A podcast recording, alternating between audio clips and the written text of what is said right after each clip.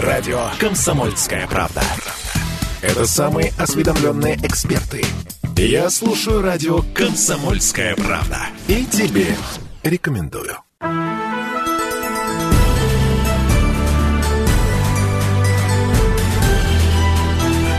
Народный адвокат.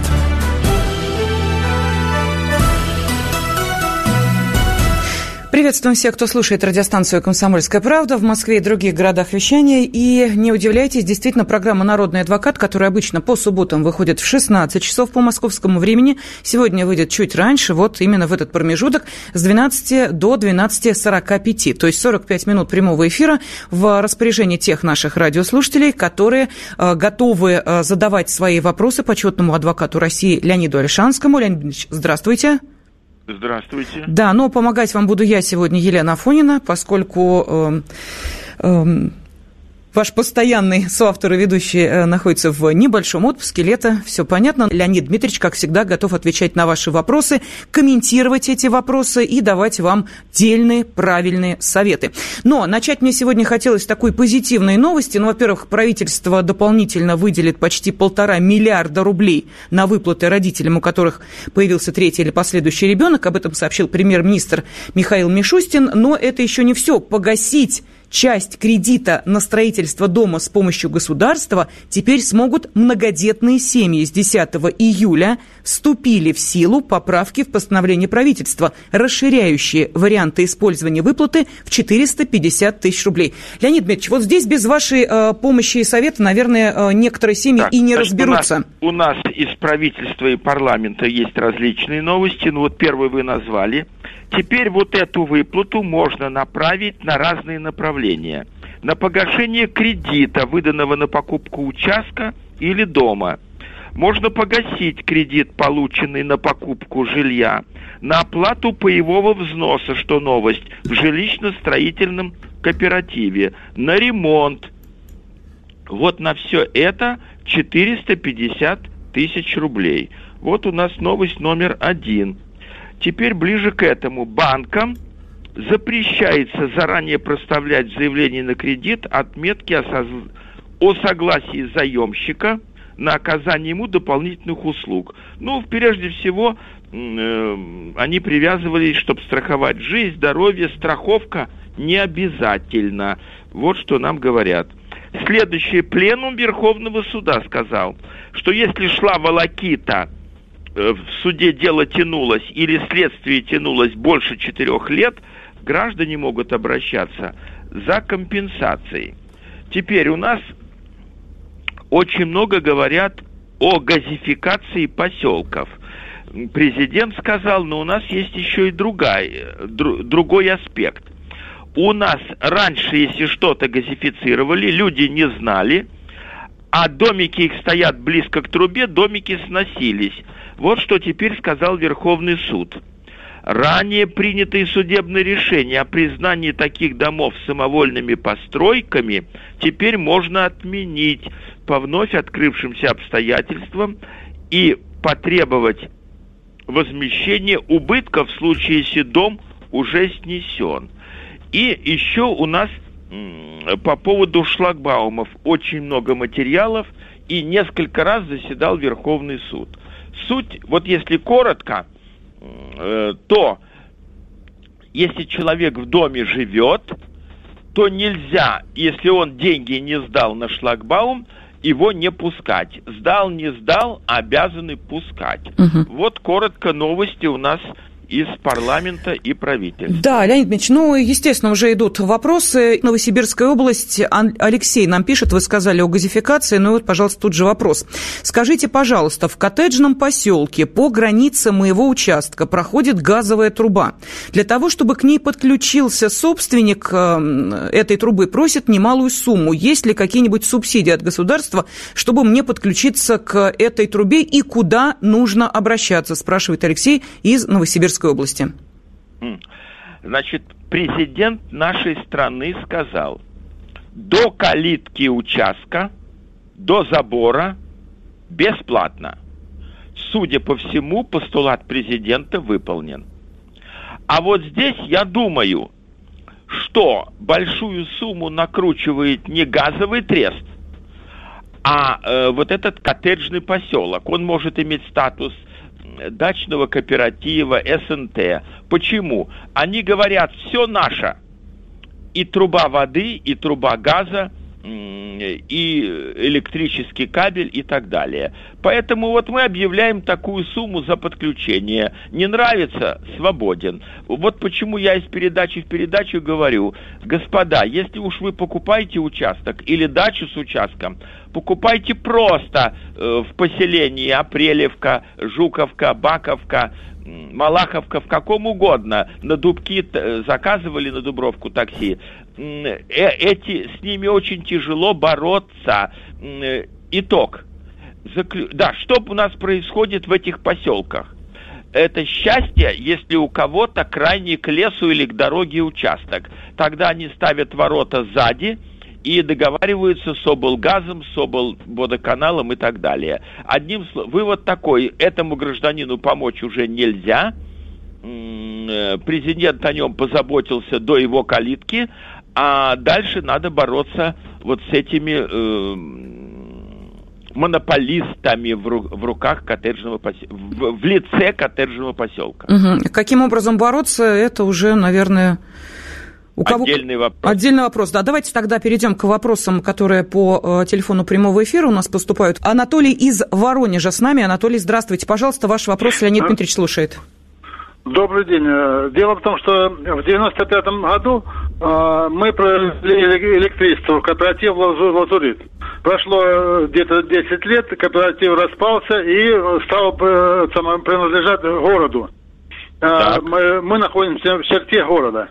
Теперь по всем нормам был проведен свет. Все нормы соблюдены. Теперь город продает московской фирме, какой-то московской фирме, и московская фирма выставляет обременение на весь в смысле, на весь кооператив, в котором по нормам электричество... Я понял, что требует дополнительных денег с кооператива, да, якобы на борьбу с обледенением проводов. Нет, написано четко обременение. Обледенение или обременение? Какое обременение? Слово? Обременение. Обременение. Но московская... Да, значит, я не могу точно знать, что там происходит, но у нас азбука ж какая. Первое, надо требовать, чтобы сети передали на баланс вашего кооператива, а их взяли, видите, посредников ставили. Облсвет.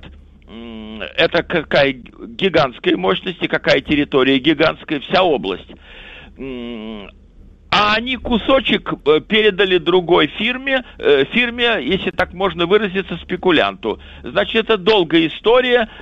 Или надо вернуть в облсвет, спекулянта убрать, или требовать, чтобы передали на баланс кооператива или СНТ. В общем, надо бороться с этим спекулянтом. Это обращаться надо в два ведомства, в антимонопольную службу, если не поможет, в прокуратуру. Но дело имеет за годик-другой шанс на выигрыш.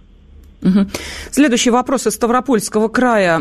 Очень болезненный вопрос у меня, пишет наш радиослушатель. Долгое время снимал квартиру в Москве. Все было прекрасно. В середине апреля собственник написала, что развелась и ей нужно жилье.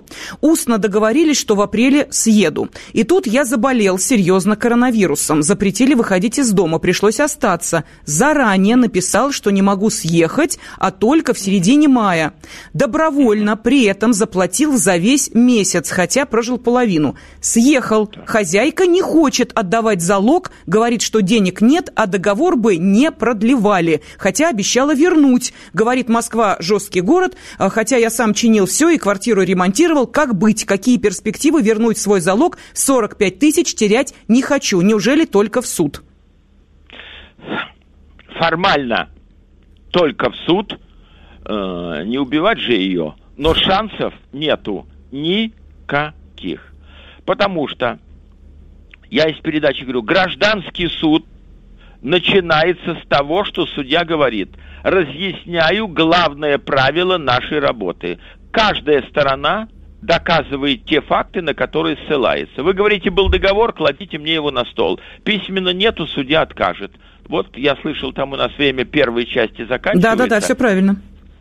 Вот, шансов нету, спросил человек, шансов нету, вы потратите еще 145 тысяч, не забывайте, что надо нанять адвоката, я рекламу не делаю адвокатом, вы исковое заявление сами не напишете, плюс отдельная тема — жулики и юристы, которые берут деньги заведомо, зная, что проигрыш, поэтому это тот случай, когда надо отпустить вожжи, ну что делать, не повезло.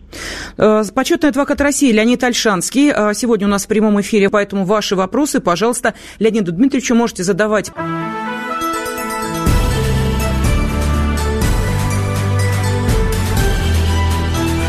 Народный адвокат.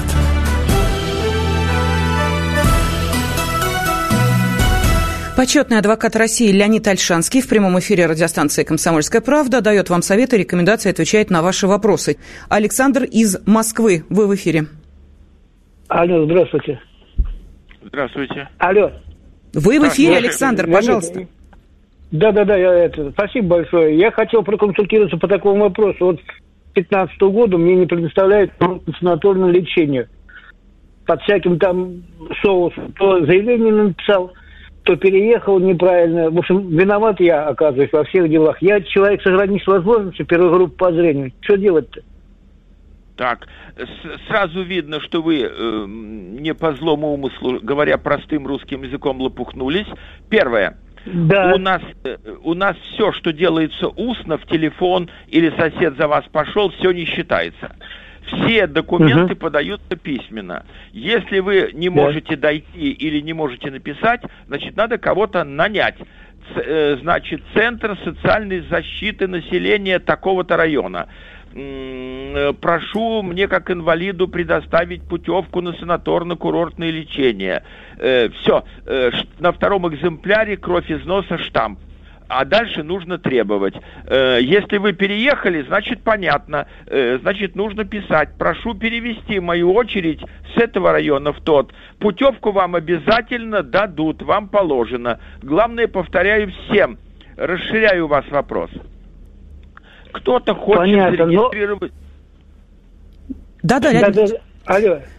Понятно? Понимаете, это понятно, да. А вот за те-то года, которые мне положено по закону, я не представляю... Отвечаю. За те года надо судиться, надо, честно признаться, не получится. Сейчас бы с них взять и каждый раз получать дальше.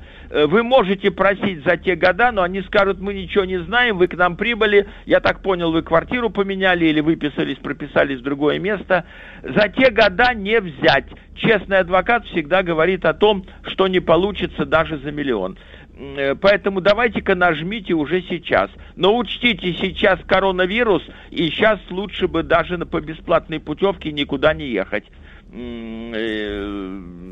Ситуация, видите, нам руководство даже говорит нашей страны, непростая. Я бы сейчас заявление подал, но на следующий год уже заранее. Так, Леонид Ильич, смотрите, какой специфический вопрос из Санкт-Петербурга. У меня 8 внуков и вместительный внедорожник, а кресло одно. Как мне их везти? Скажут, Леонид Дмитриевич толкает на мелкое нарушение. Значит, 8 внуков нельзя вести одному. Хоть кто-то должен еще быть. Бабушка, дедушка, папа, мама. Одному 8 человек не удержать, и вы должны следить за дорогой. Поэтому самого маленького в кресло, остальных на заднее сиденье, но взрослого человека надо обязательно посадить. Дальше. Наверняка мы должны прогнозировать. Инспектор ГАИ останавливает и говорит: будем вас наказывать, у вас 7 детей не в кресле. На что ему надо отвечать хитро? Раз ты, командир, к нам придираешься, тогда так. Предусмотрено одно кресло И второе, ты мне докажи, что я их вез. Мы сейчас стоим. Существует масса приемчиков, чтобы с гаишниками сражаться, если они придираются. Поэтому ответ такой. Еще одного взрослого и хитро строить разговор с инспектором. Следующий звонок давайте послушаем. Ирина из Москвы. С нами Ирина. Добрый день, Леонид Дмитриевич. Вопрос такой. Слушай. Я в 1971 году вместе с мужем построила гараж. Гараж, причем мы построили, конечно, тогда это было как бы самозахват. Вот, 50 метров, вот гараж с подвалом. Значит, потом мы с мужем разделились. 50 квадратных метров, такой здоровый гараж? Да, такой тогда можно было, в 1971 году. Значит, а вы построили его за городом или в городе? Нет, в Москве, в Коломенском. Да, построили гараж 50 квадратных метров, кирпичный, в общем, очень фундаментально, тогда это было можно. И получился ГСК там целое. И, значит... ГСК, одну секундочку, в ГСК только один ваш гараж или еще есть люди? Их куча, там целый огромный ГСК, ряд. Огромный ГСК, так, прекрасно. Да. Значит, потом, понимаете, получилось так, что мы развелись, да? Мы развелись, да. И, значит, он, мы с ним не делили ничего. Когда мы разводились, не делили, я ему оставила гараж и машину. В общем, все нормально.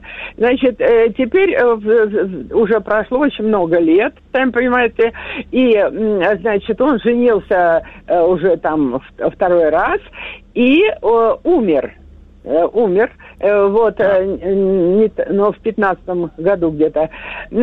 И остался этот гараж, осталась его жена, которая хочет, сейчас предъявила, что она является собственником, а мне вдруг, мы выплатили тогда пай за 1700 рублей. Я понял. И мне... меня вызвал нотариус и сказал, что вам причитается пай 1800 рублей, половина от этого, ей причитается по новым ценам какая-то большая сумма. Причем, моя дочь претендует, она как бы тоже наследница. Она хочет стать собственником, эта вдова, и взять себе, а мне причитается 800 рублей, а им как бы с дочкой якобы... Я все понял. Да. Я все понял. Значит, нотариус лучше, чем адвокат, знает, какие доли и сколько стоит. Значит, ничего здесь не сделать. Я-то думал, что вам вообще ничего. А оказывается, вы не только построили гараж, вы сами себя зря критикуете. Судя по всему, он оформлен, гараж этот, как пай в кооперативе. Берите то, что есть, и вам же гараж не нужен. Можно отдельный суд судить на тему, сколько это стоит, но все равно ничего не выйдет. Вот сколько он тогда внес... вам от той песни половина. Поэтому уже берите, что есть, ничего другого не получится. Повторяю еще раз. Нотариус знает наизусть эти доли лучше, чем адвокат. Это его узкая специализация. Доверенность, дарение, наследство. Как нотариус сказал, так оно и будет. Так, еще один гаражный вопрос. Ставрополь нам пишет. У меня во дворе есть каменный хороший гараж. Земля не оформлена ни у меня, ни у соседей. Документов нет. Но он стоит во дворе. Хочу продать. Надо ли как-то оформлять? Не снесут ли его? Как доказать, что он мой? Раньше дом и гараж много-много лет назад принадлежал работникам завода. С 1 сентября совсем чуть-чуть осталось. Вступает в силу гаражная амнистия. Что такое амнистия? Легализация построенных гаражей, как одиночных, так и лента целая в гаражном кооперативе. Что говорит гаражная амнистия, если научные слова простым языком? Хоть какой-то документик должен быть. Например, что вы приняты в члены кооператива. или что выделена земля кооперативу, или что есть разрешение на строительство, или какие-то платежки за воду, за электроэнергию. Короче, вам надо уцепиться за гаражную амнистию. Я думаю, что уже в книжных магазинах отдельная брошюрка продается. И самое главное, у нас недобросовестные чиновники на местах, наплевав на то, что парламент принял, а президент подписал гаражную амнистию по аналогии с дачной, пытаются сносить гаражи. Поэтому ответ всегда один. Статья 35 Конституции – снос любого имущества, не только гаража, но даже собачьей конуры, только по решению суда. И можно этих гастарбайтеров с болгарками в руках отпихивать. Поэтому не давать сносить без решения суда, искать хоть какой-то документ. Вот коротко так. Угу. У нас СНТ, пишут нам из Саратовской области, частники привезли дорожную стружку, засыпали дорогу, ни документов, ни сметы, а требуют с нас деньги. Как быть? Мы уже говорили, требовать нельзя, ничего не делать, мы вас не просили, это навязанная услуга. Вы сделали, вы и все. Не нравится? Все вопросы через суд. Давай, двигай отсюда. Хорошо. Леонид Дмитриевич Ольшанский, почетный адвокат России, продолжит отвечать на ваши вопросы. Народный адвокат.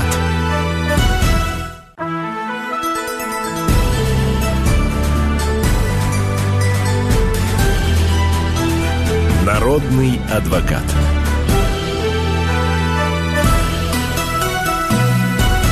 В прямом эфире радиостанции «Комсомольская правда» почетный адвокат России Леонид Ольшанский. Леонид Дмитриевич дает свои рекомендации, советы и говорит о том, как нужно действовать в той или иной ситуации. Ну, а вы, соответственно, эти ситуации для Леонида Дмитриевича и рассказываете. Людмила из Долгопрудного с нами. Людмила, пожалуйста.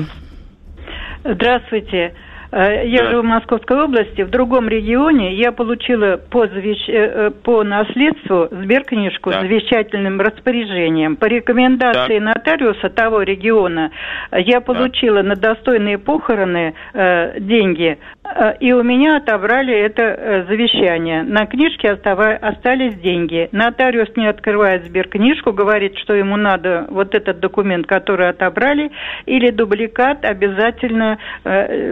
Ой, извините, обязательно... Я все понял, Отобрали в сберкассе? В сберкассе, да. А они что, не отдают? Они дали только копию этого завещания, но нотариуса не устраивает. Он говорит, мне нужен оригинал или дубликат, обязательно на розовом бланке. Что не дает... Значит, сам нотариус обязан послать запрос с просьбой предоставить этот документ. Если так, как в учебнике вузовском, нотариус дает, если нет, придется судиться. Третьего варианта нет. Угу. Давайте зачитаю следующий вопрос из Владимирской области. Интернет-магазин в городе Саранске по моей заявке выслал мне только часть заказанных саженцев, хотя потребовали предоплату за все, за 1-2 дня до отправки посылки. Обещали вернуть деньги до 15 мая, но, видимо, не собираются и на мои письма не отвечают. Я пенсионер, мне 73 года. Как их заставить вернуть мои деньги? Значит, первое, огорчим. Скорее всего, ничего не получим. Второй совет. По всем вопросам, чего бы ни касалось, зубы вставлять, на операцию ложиться, забор строить, сарай строить, адвоката нанимать. Никогда все деньги вперед не дают. Дают частями. Третье. Великий Пушкин нам сказал, не гонялся бы ты, поп, за дешевизною. Надо не лениться, ехать за саженцами. Они продаются на каждом рынке, я вот знаю, где бы я ни был, в уголке любого рынка, между картошкой и редиской стоят люди, такие же пенсионеры, как вы, продают саженцы или семена, или и то, и другое, и цветы. Поэтому писать можно, скорее всего, ничего не получится, чтобы вы время зря не тратили. На будущее только покупать. Нету сил купить, значит нету. Все, что через интернет, тяжело проверить и тяжело вернуть. Так, Дмитрий из Нижнего Новгорода. Жилищная инспекция признала начисление за ОДН «Электроэнергия» неправильным. Каким образом можно получить перерасчет с управляющей компанией за 3 года, если часть квитанций утрачена? Никому не говорить, что часть квитанции утрачена. Снять ксерокс с решения жилинспекции. Жилинспекция у нас теперь, хотя я с ней полемизирую и в судах очень часто, я являюсь оппонентом жилинспекции, жилинспекция наделена очень серьезными полномочиями, поэтому надо написать письмо, что ваши действия признаны недействительными, прошу мне вернуть разницу, прилагаю копию постановления жилинспекции, в противном случае обращусь в суд и взыщу с вас судебные издержки и моральный вред.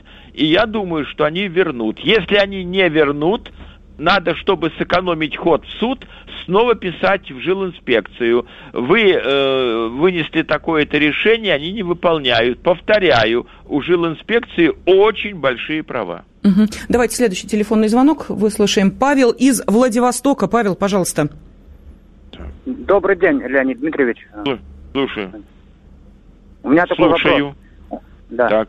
У меня была такая ситуация, значит, получилось так, значит, административное правонарушение. Значит, в супермаркете напал охранник, ну, я давай обороняться, пшикнул спиртового баллончика. Но он как едкий сама, ну, как, вот, сама. Потом это сообщили участковому.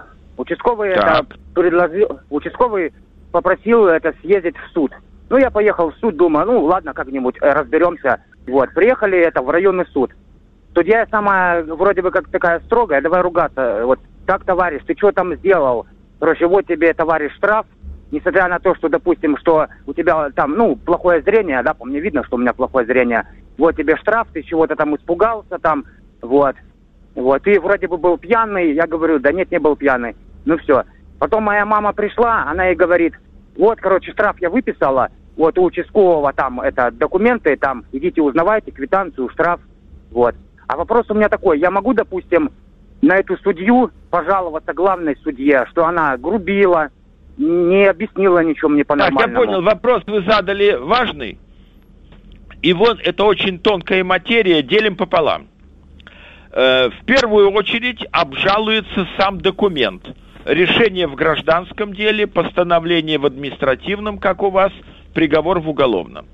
А вот если судья грубила, совершила процессуальные нарушения, например, вы просили адвоката, слушала без адвоката, вы просили допросить свидетелей, а не в коридоре, она отказала. Вот на это жалоба подается или председателю суда, он называется не главный, а председатель суда, или квалификационная коллегия судей города или области, где вы живете. Но, судя по всему, вы совершили массу ошибок. Ну, во-первых, драться с охранником было не надо. Второе, стрелять ему из перцового баллончика в лицо было не надо. Третье, участковый что сделал? Он вас не наказал, он составил протокол. То есть первую ступеньку сделал. В протоколе всегда пишут «не согласен, требую адвоката». На суд надо было идти, конечно же, с адвокатом. Но я так подозреваю, что у вас денег не было на адвоката.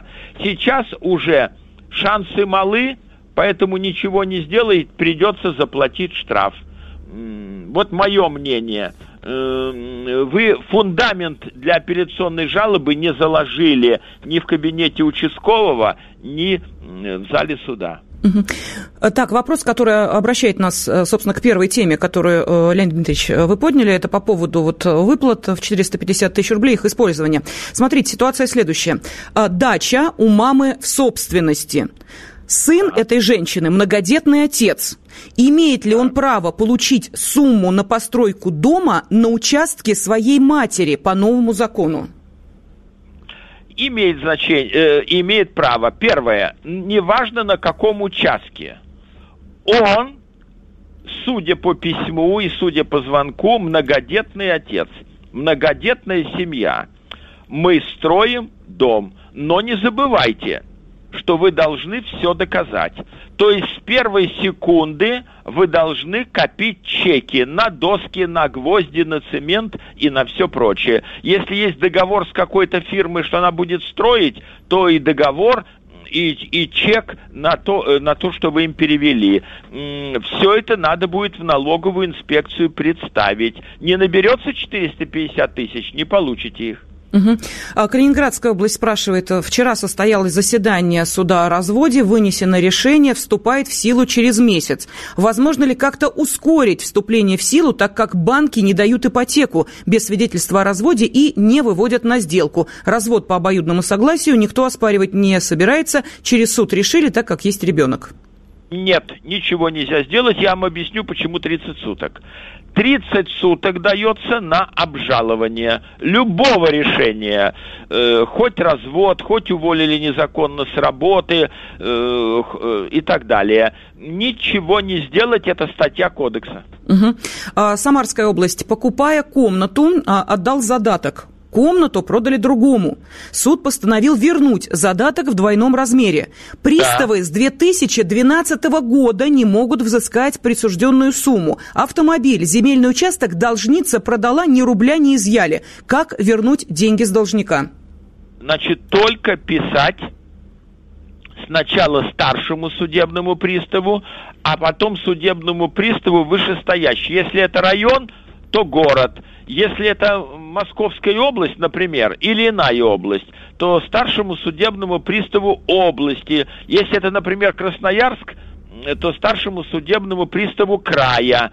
Писать и не забывать, что служба судебных приставов – это частица Министерству юстиции, в крайнем случае министру юстиции, но и не грех, как мы видим, писать президенту, потому что там сидит большой аппарат референтов, они пересылают, и как только на бланке чиновники на местах видят администрация президента, то они начинают двигаться, шевелиться, одним словом писать, и получится.